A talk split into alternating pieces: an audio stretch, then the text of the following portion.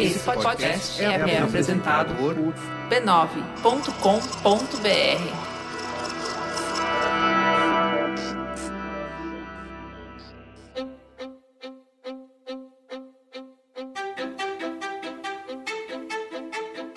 Seja bem-vindo ao Nada Sei, um podcast do B9.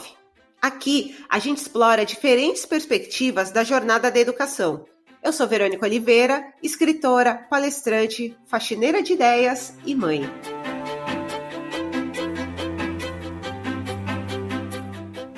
Nessa temporada, nós vamos falar sobre o desenvolvimento infantil. Vamos analisar como o contato com a natureza, a prática de esportes, brincadeiras e o uso da tecnologia podem afetar, para o bem ou para o mal, esse período tão importante da nossa formação. Para isso, nós vamos reunir especialistas de diferentes áreas e uma turma envolvida com a educação, pais, professores, diretores, gestores ou pedagogos, para olhar esses temas sobre diferentes lados. Então se ajeita na carteira e vem comigo.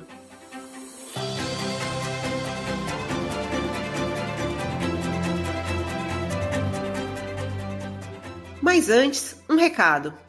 Esse episódio e essa temporada do Nada Sei são um oferecimento da Petrobras e do governo federal. A Petrobras é movida por uma fonte de energia inesgotável e muito poderosa: a inovação. E essa vocação não é de hoje, ela está enraizada na sua história e faz parte do seu DNA. A companhia acredita no poder da inovação, do conhecimento, da tecnologia para transformar a sociedade sempre em parceria com universidades, centro de pesquisas, startups e outras empresas que integram o ecossistema de inovação. E é essa energia inventiva que transforma o impossível em realidade, que transforma conhecimento em valor. Porque é assim, com colaboração e tecnologia, que a Petrobras constrói o seu futuro. Petrobras, energia para transformar.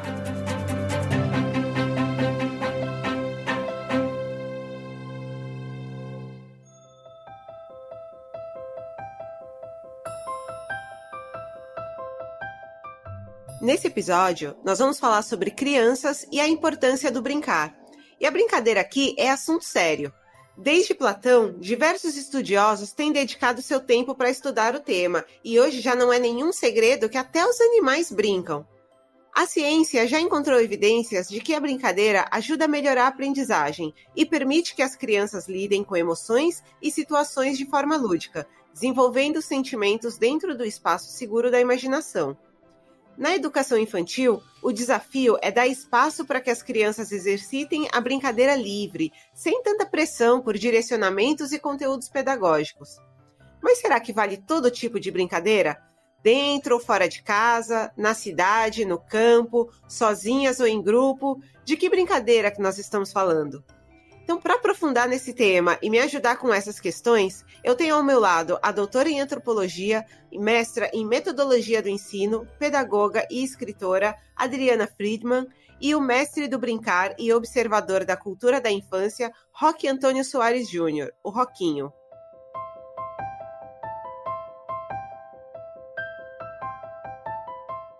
Primeiro lugar, eu queria saber um pouquinho mais sobre o nosso tema, porque a brincadeira parece ser uma coisa muito simples, corriqueira, e o direito de brincar, ele tá até em leis e em convenções internacionais. Então é coisa séria. Eu queria começar pedindo a ajuda de vocês. Para começar, Adriana, o que, que é brincar? Bom, é, brincar, na verdade, é, é uma linguagem, é um fenômeno tão antigo quanto o ser humano. Desde a antiguidade, sempre se brincou. Então, é, há muitos, muitos estudos, há muitas é, definições do que seja brincar, mas eu diria que o mais interessante é que brincar é uma forma de expressão inerente ao ser humano. Né? A criança já nasce com essa é, linguagem, com esse fenômeno, já chega na vida e também vai aprender a brincar. Verônica, Adriana, prazer estar com vocês, muito obrigado pelo convite. E eu penso que o brincar é a resposta que a criança elabora ao seu desejo de construir conhecimento, um conhecimento essencial. Eu penso brincar como uma pedagogia, Então, é comum para mim, é comum para você, é comum para os nossos pais, é comum para quem está na África, para quem está na Ásia, não é? é? Porque é essencial, é preciso percorrer essa experiência para que você alcance uma formação que lhe assegure a possibilidade de plenitude de existência. Então, eu penso brincar dessa forma, sabe? E penso que, então, por isso ele é imperativo. Inclusive, na entrevista prévia, você falou que tem estudos que abordam como a criança brinca de acordo com cada idade. Então, a gente vai avançando aqui por partes. Como que a criança brinca quando ela é bebê e isso impacta como no desenvolvimento desse bebê? Bom, se sabe pelos estudos do desenvolvimento infantil que a criança, é quando ela nasce, ela na verdade, ela vai conhecer e se comunicar através dos seus sentidos. Ela vai conhecer o mundo, as pessoas à sua volta, os espaços, brincando, cheirando, sentindo, escutando, levando para a boca, observando é, e também através do tato. Então, esses sentidos são, digamos, a primeira comunicação que a criança tem e é assim que ela brinca, descobrindo, experimentando, é, mexendo o corpo, rodando, pegando objetos, como eu estava dizendo, também observando, levando para a boca. É, então, essa é a primeira fase importante do recém-nascido. Quando a criança pequenininha começa a, a, verbalizar, quando ela começa a falar palavras, por, por volta de um ano, um ano e meio, também isso vai depender do contexto, vai depender da cultura, vai depender do entorno. É, a criança começa a brincar e repetir e imitar, principalmente imitar. Mas a criança começa imitando quem está perto para depois começar a o que a gente chama brincar de faz de conta. Então, a, desde que ela começa com um ano e meio a falar, experimentar a linguagem, ela já está começando a experimentar a vida, brincando é, com objetos ou com imaginário, é, desse faz de conta é, como ela, ela percebe e ela experimenta, experiencia as suas emoções e seus sentimentos, tudo isso vai aparecer na brincadeira da criança, né? E suas, tanto suas habilidades, suas descobertas, quanto também aquilo com o que ela tem mais ou menos é, empatia ou desejo. Então, ela mostra seus desejos, suas vontades, suas necessidades e também suas dificuldades. Então, até os três anos, em que, na verdade, é, a criança também está muito voltada para si mesma, né? É, ela vai muito precisar da experiência, muito mais ficar autônoma, ficar livre para experimentar. E por isso é muito importante o que a gente oferece para a criança, desde o espaço que a gente possibilita para ela ter essa autonomia para o brincar, é, ela aprender com os limites, os próprios limites, os, limites do, do espaço, e também depende dos objetos que a gente oferece para a criança. E a gente tem que tomar bastante cuidado, porque como ela leva tudo para a boca, ela joga, ela coloca para cheirar no nariz, tem que ser objetos que tenham uma certa segurança. Não precisam ser brinquedos somente. Né? Mas qualquer tipo de objeto é, que a criança possa experimentar diferentes texturas, diferentes cheiros, é, diferentes formas, são fundamentais quando a criança é pequenininha. Eu aqui em casa estou tendo a experiência de ter outro bebê pequenininho aprendendo a brincar e comentei até com outras mães de, de bebês que a gente se esforça tanto para comprar brinquedos legais e a criança gosta mesmo é de um potinho de plástico, de uma colher de pau e às vezes da embalagem do brinquedo mais do que do próprio brinquedo. Exatamente, as coisas mais simples. Então é interessante observar o bebezinho brincando, porque você percebe que não precisa de muita sofisticação não. As coisas, como você mesma diz, as coisas mais simples são as que mais chamam a atenção. Sim. E, Roquinho, você trouxe na pré-entrevista um elemento interessante sobre a brincadeira, que é olhar para ela como uma linguagem universal da infância. Você pode explicar um pouquinho mais sobre isso? Eu acho que o brincar é uma linguagem da vida, de tudo que manifesta, que se, que se manifesta é, vivo, né? A, a, linguagem se apresenta como um caminho, como esse caminho de conhecimento, de experimento. É como você olha, interpreta e exercita algo que mais tarde você vai conhecer de maneira é, completa. Mas você antecipa a relação com as coisas quando brinca, né? É, então eu penso que a vida brinca, tudo brinca. Né? E mesmo que não tem vida, brinca, porque brincar é um estado de espírito, e às vezes você olhando para algo, empresta para aquele algo o seu o sentido do brinquedo e da brincadeira. Então aquilo vibra e as coisas brincam também. E aí eu acho fundamental atentar, né, olhar com atenção, porque nos revela a inteligência da infância. Né? Se o brincar é uma linguagem é, universal, a universalidade dessa linguagem está no movimento que o corpo cumpre. Né? A universalidade não é no nome que se dá, não é na cantiga que se canta, não é na regra que se impõe, sabe? É no movimento que o corpo cumpre. Então, a criança elabora uma linguagem que não tropeça em possibilidade nenhuma, ou seja, não há possibilidade de você deixar de brincar porque não entende o outro. Uma criança do Brasil, quando encontra uma criança do Japão, em dois minutos elas brincam. Como eu brinco com pessoas do mundo inteiro, ainda que não fale a língua delas. Né? Então, o brincar tem essa inteligência. Assim, ela, ela, o brincar é uma linguagem que se expressa pelo corpo em movimento, pelo movimento que o corpo cumpre quando brinca. Para mim, agora, quando penso no brincar como uma pedagogia, essa pedagogia das essencialidades, que põe num caminho de construção de um conhecimento que te importa, né, que te forma, é, eu hoje me interessa muito pelo papel que a brincadeira cumpre na construção do sentido original é, comunitário, sabe? De, como isso se elabora na gente quando a gente brinca, a compreensão do conjunto de regras e de modos de comportamento e de interação com o mundo e com o outro, que vão assentar em você a possibilidade de mais tarde guardar essa experiência e então exercitá-la na vontade, no sentido de construir relações comunitárias, sabe? Então, eu penso que o brincar é algo que precisa estar na pauta, precisa estar no chão, precisa estar na experiência diária das crianças de todos os lugares, porque é a comunidade, é esse sentido que nos salva. Adriana, assim, é muito interessante essa, essa coisa do brincar, de ser uma linguagem universal, mas a gente tem tantas outras linguagens que vão entrando aqui na nossa vida com o tempo, e como é que a brincadeira consegue ajudar a gente a aprender essas linguagens? Então veja que interessante, o bebê nasce sem saber falar.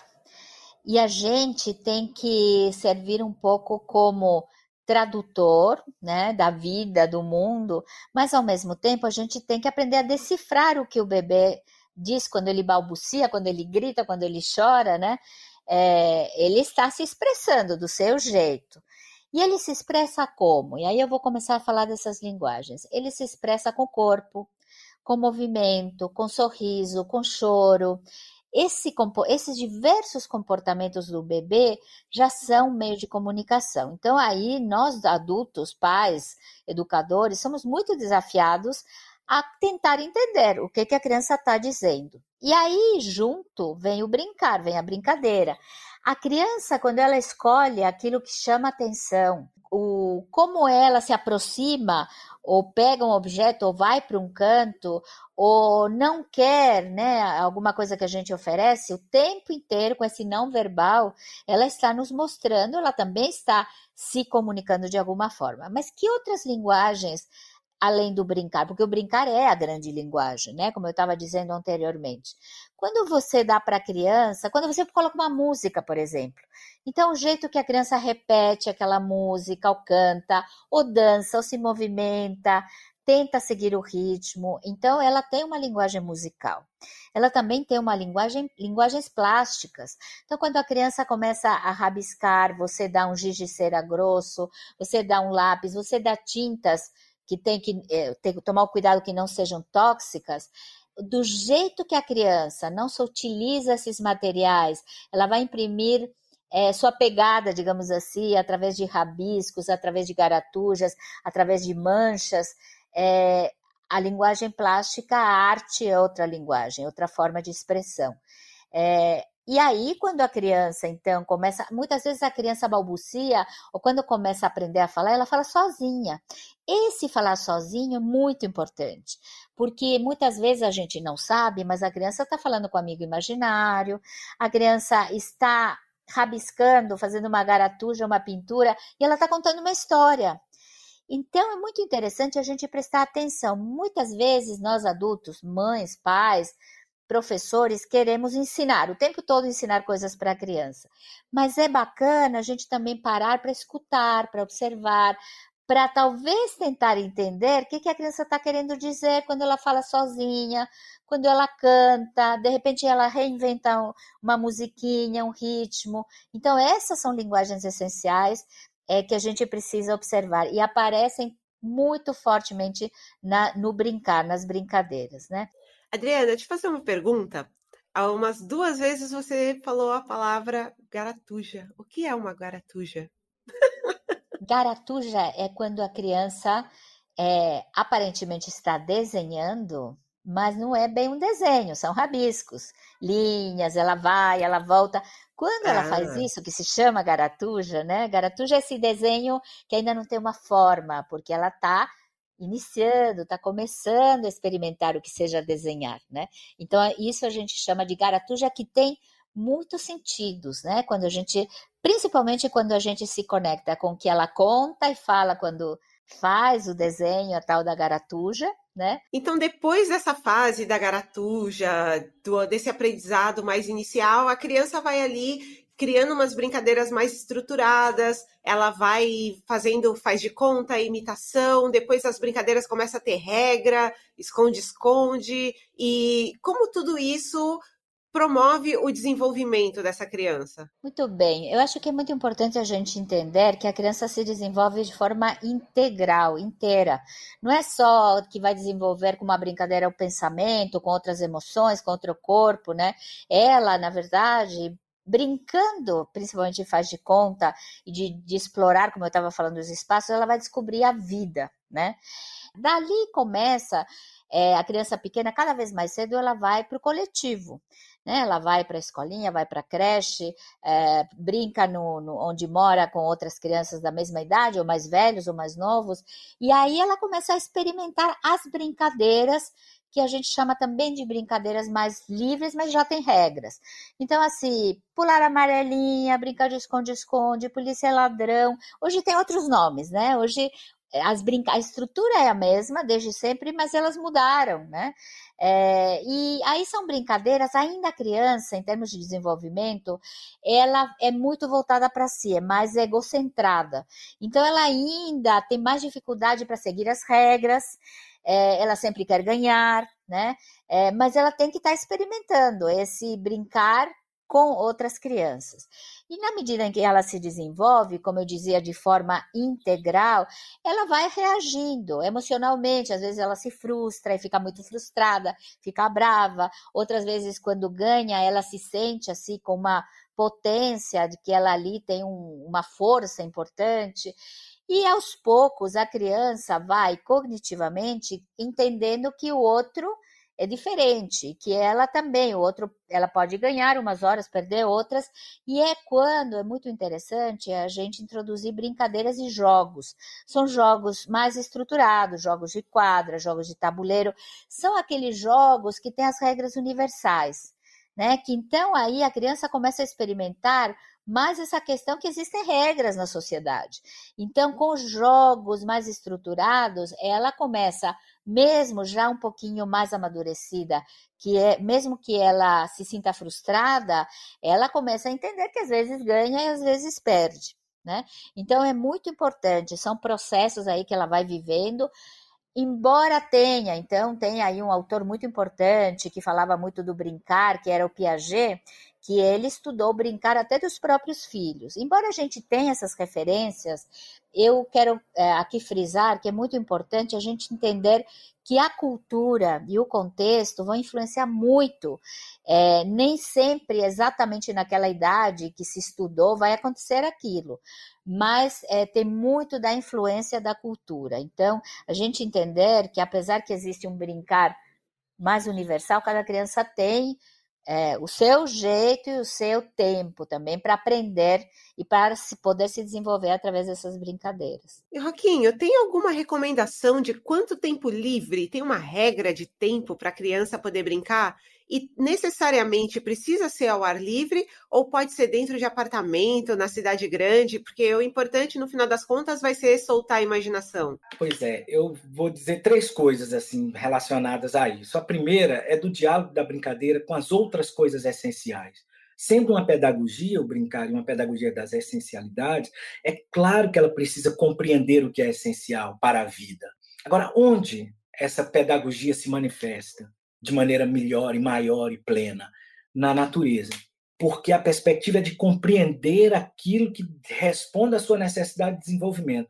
E a vastidão interna que nos é comum precisa se afirmar, e nós queremos nos assegurar vastidão. Mas é a natureza que nos assegura, é o diálogo com a vastidão dessa mãe que nos assegura também a possibilidade de sermos tão vastos quanto é preciso o diálogo com a, com a natureza, com o imponderável, com aquilo que nos, nos coloca num lugar pouco comum, que é o lugar de submissão e de medo, de respeito, que a natureza nos impõe, né? Outra perspectiva de como é que você compreende a vida se você não se aproxima da vida nas suas dimensões diversas, não é? E você compreende então no exercício de brincar com a própria vida, com as árvores, de transformar tudo isso em brinquedo, que é o que você ama, então, em troca, você devolve amor a isso que lhe ampara, né? que é a natureza. É, então, penso, é fundamental brincar na natureza. É insubstituível brincar na natureza. É possível? Nem em todo lugar nem, não é, nem em todo canto você consegue. Você tem vilas, favelas, comunidades diversas em que as crianças têm mais dificuldade de brincar, né, soltos na natureza. Mas é essencial, nós precisamos pensar políticas públicas que deem resposta à necessidade da criança. Ela tá, a criança está lá esperando. Nós fomos criança há pouco tempo. Né? Nós estamos na gestão do mundo agora. O que, que a gente tem que fazer? Olhar para dentro, reconhecer o menino e a menina que a gente foi e, em homenagem a esses meninos e meninas que fomos, estendermos a mão para ajudar a criança a cumprir a infância agora, da melhor forma possível. E é preciso natureza. Mas é o seguinte, essa, esse exercício assim que às vezes é muito revolucionário da criança, a necessidade de brincar é tão grande que a criança brinca em qualquer espaço, não é? Ela encontra modos de brincar. A única coisa que eu vejo eficiente que afasta a criança do brinquedo é um adulto autoritário, sabe? Quando um adulto não tem é, a consciência da importância que o brincar tem e vê a criança, mesmo num espaço limitadíssimo, brincando, ele é capaz de, de, de, de, de arrancar a criança desse, desse seu caminho natural, sabe? Então, eu fui numa escola aqui com a Lelé, que é uma brincante que hoje está em Nova York, uma grande, Alessandra de Moraes. E Lelé me contando que viu nessa escola as crianças brincando, apesar de um pátio amplo, negadas, negada a elas, elas brincando sobre uma mesa, desenhada ali uma amarelinha com aquele corretivo branquinho, e elas brincando com os dedos, de pular amarelinha, né, para dizer, é a afirmação da necessidade profunda, né? da vontade de brincar. Pois é, e sobre o tempo ideal para se brincar, né? para uma criança estar nesse estado, acho difícil pensar, porque a criança vive em um estado de brincadeira. A brincadeira não é sempre aquilo que nós reconhecemos como brincar.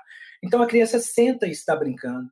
Às vezes ela levanta o braço e está brincando, às vezes ela caminha e está brincando, às vezes ela escreve e está brincando, ela lê e está brincando né? ela empresta esse sentido e, de maneira muito inteligente, abre a perspectiva de transformar em brinquedo e brincadeira tudo que ela queira transformar em brinquedo e brincadeira.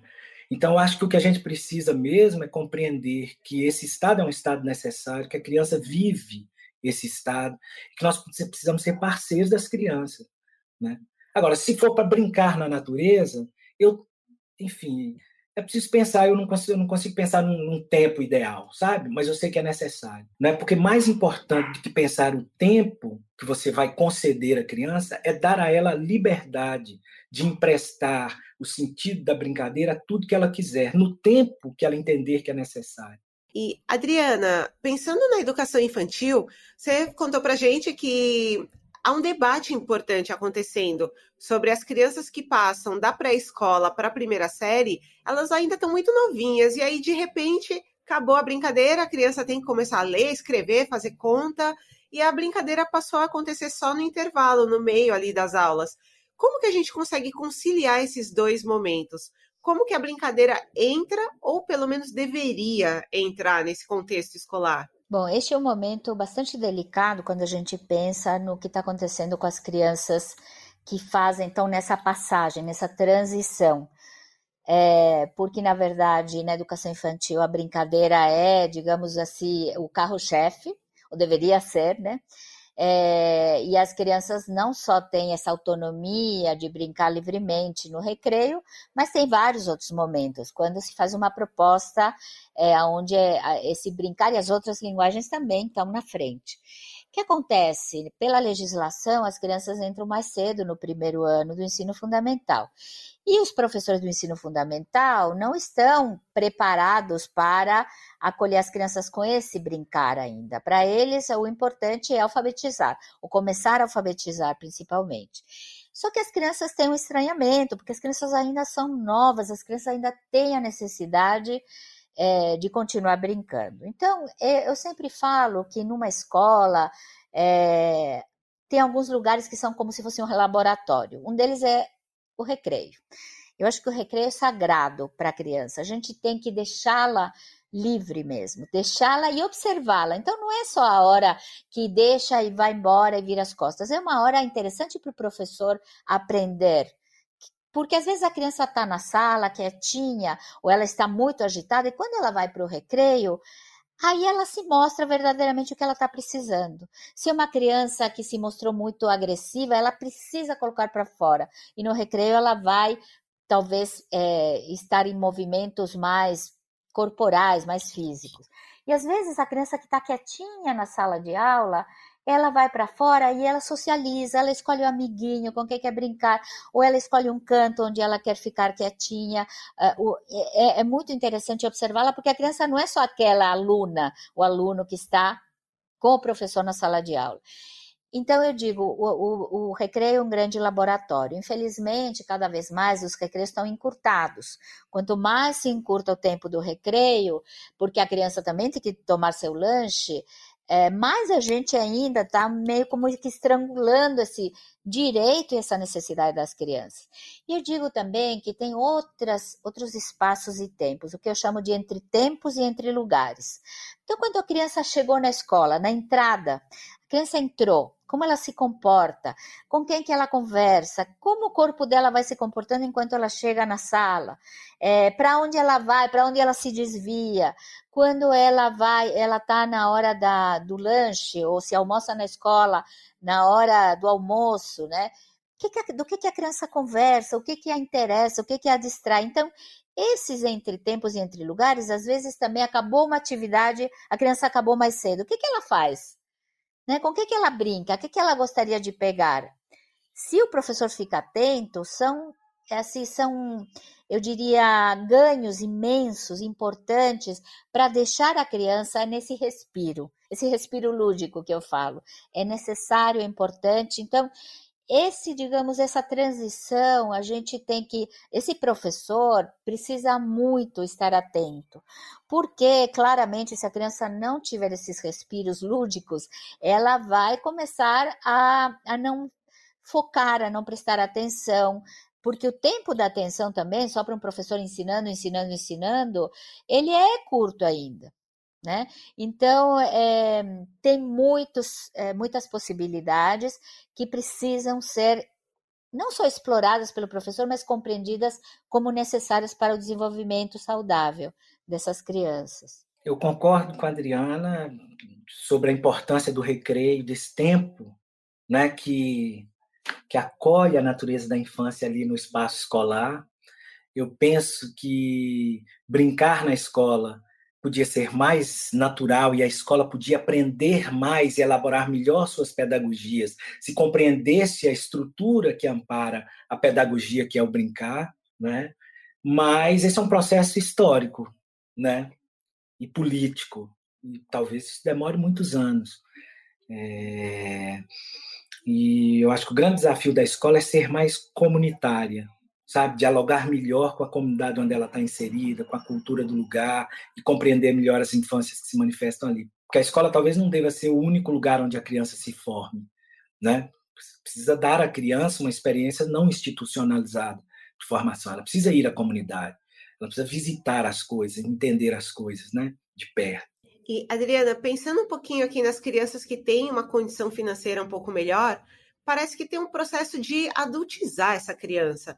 Porque quando ela não está na escola, ela está fazendo outros cursos, ela está aprendendo outras línguas. Quando ela pratica esporte, ela está muito mais ligada no aspecto ali competitivo e bem menos lúdico. Como você vê isso?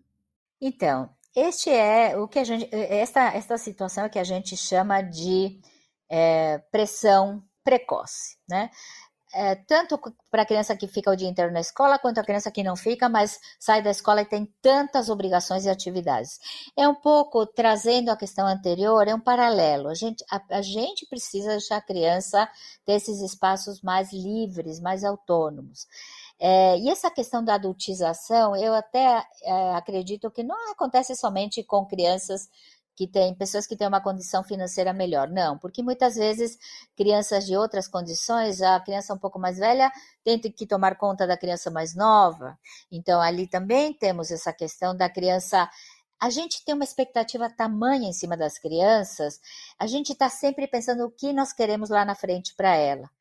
E então a gente não se conecta com o presente que elas estão vivendo. Então, nessa é, expectativa imensa de todos os lados, dos pais, da escola, da sociedade, é, da cultura como um todo, a gente acaba pulando etapas. Né? A gente acaba se adiantando muito no processo de desenvolvimento. Qual é o perigo disso aí? Que a criança, ao pular etapas lá na frente, na pré-adolescência, na adolescência, até na idade adulta, vai querer viver essa fantasia, essa ludicidade muitas vezes de outras formas não saudáveis, né? Que ela não viver quando ela precisava. Porque quando ela é pequena, é criança mesmo, mesmo que a, a idade de ser criança varie também, conforme a, é, a situação real, é, ela, ela está pulando etapas do seu desenvolvimento. Né?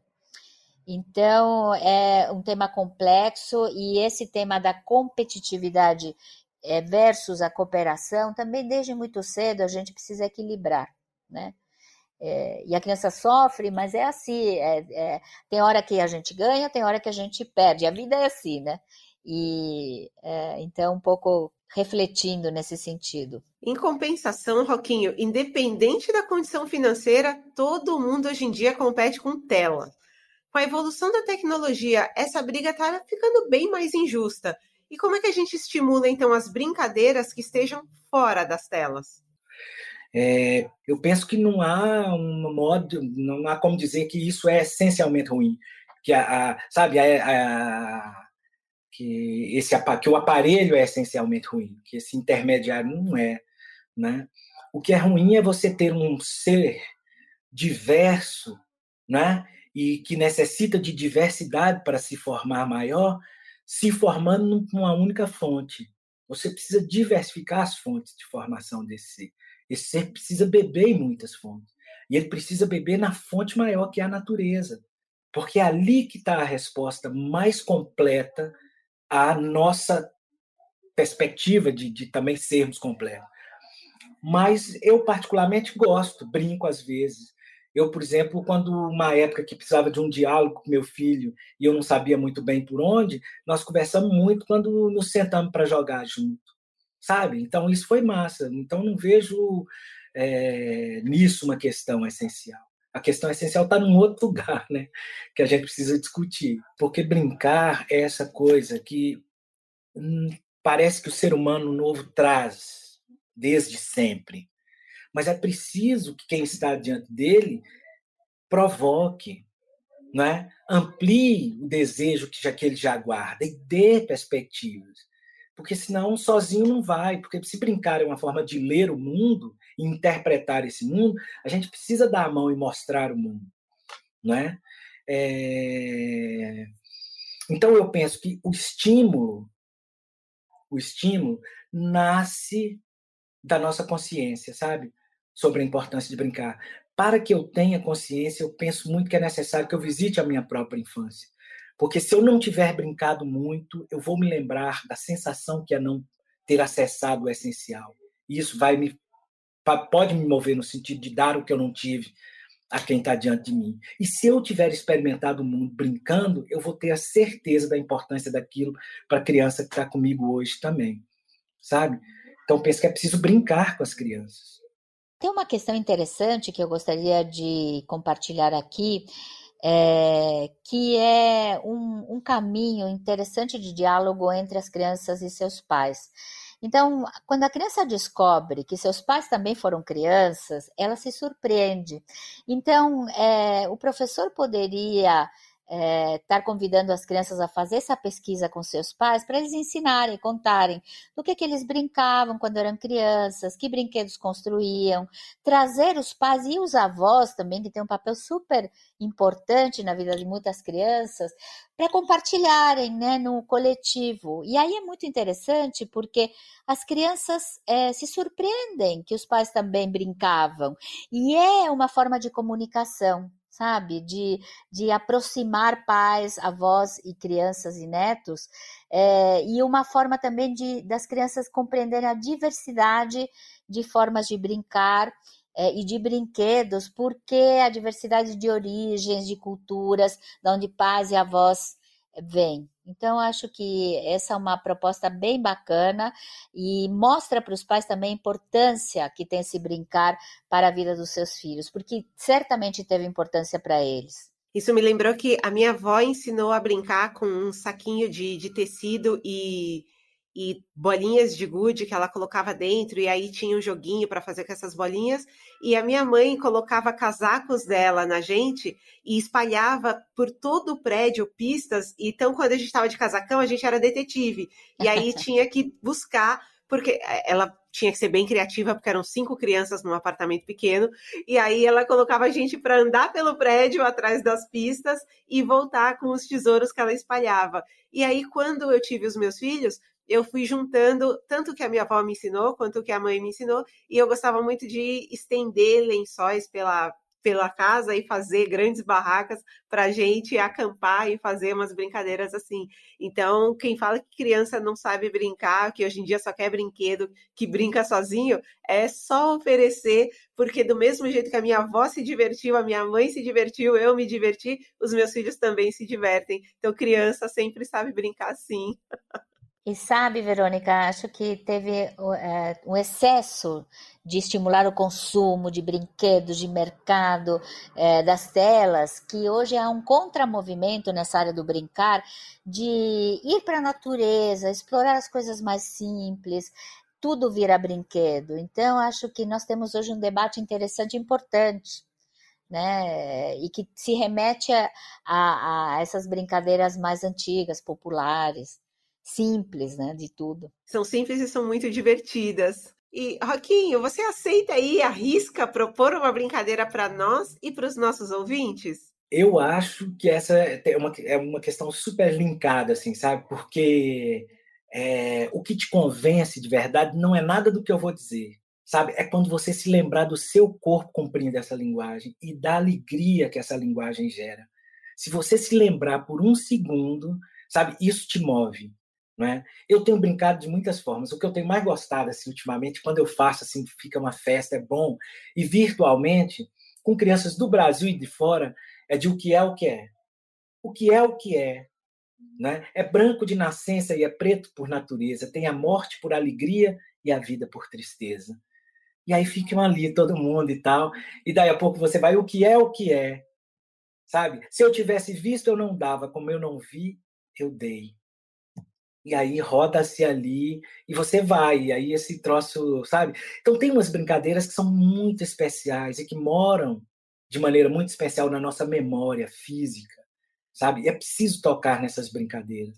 Às vezes é, um, é, uma cama de gato, às vezes é o que é o que é, às vezes é um elástico, é a corda, a cantiga que sua mãe cantava para te embalar, né? Milhares delas existem, enfim. Eu quero agradecer aqui a presença de vocês dois para falar desse tema tão importante que é o brincar.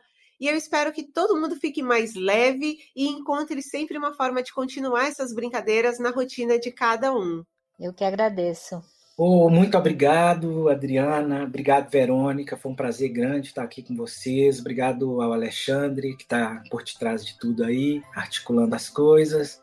Valeu. Um grande abraço.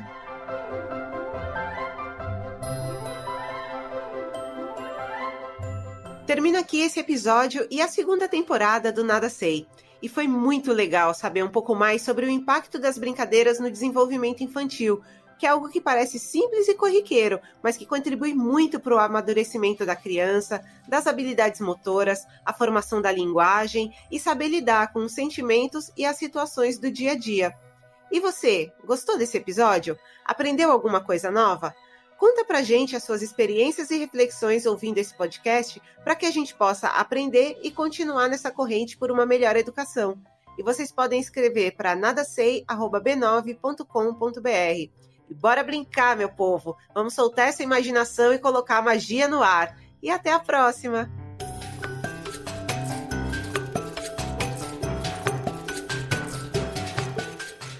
Nada Sei é uma produção B9. Coordenação geral: Carlos Merigo, Juva Lauer e Cris Bartes. Apresentação: Verônica Oliveira. Direção: Alexandre Potashev. Produção, pesquisa e pauta: Elida Oliveira. Edição: Júnior Silva. Identidade visual: Jade Teixeira. Coordenação digital: Luzi Santana, AG Barros, Pedro Estraza, Soraya Campos e Matheus Fiore. Atendimento e comercialização: Raquel Casmala, Camila Maza, Grace Lisiane e Thelma Zenaro.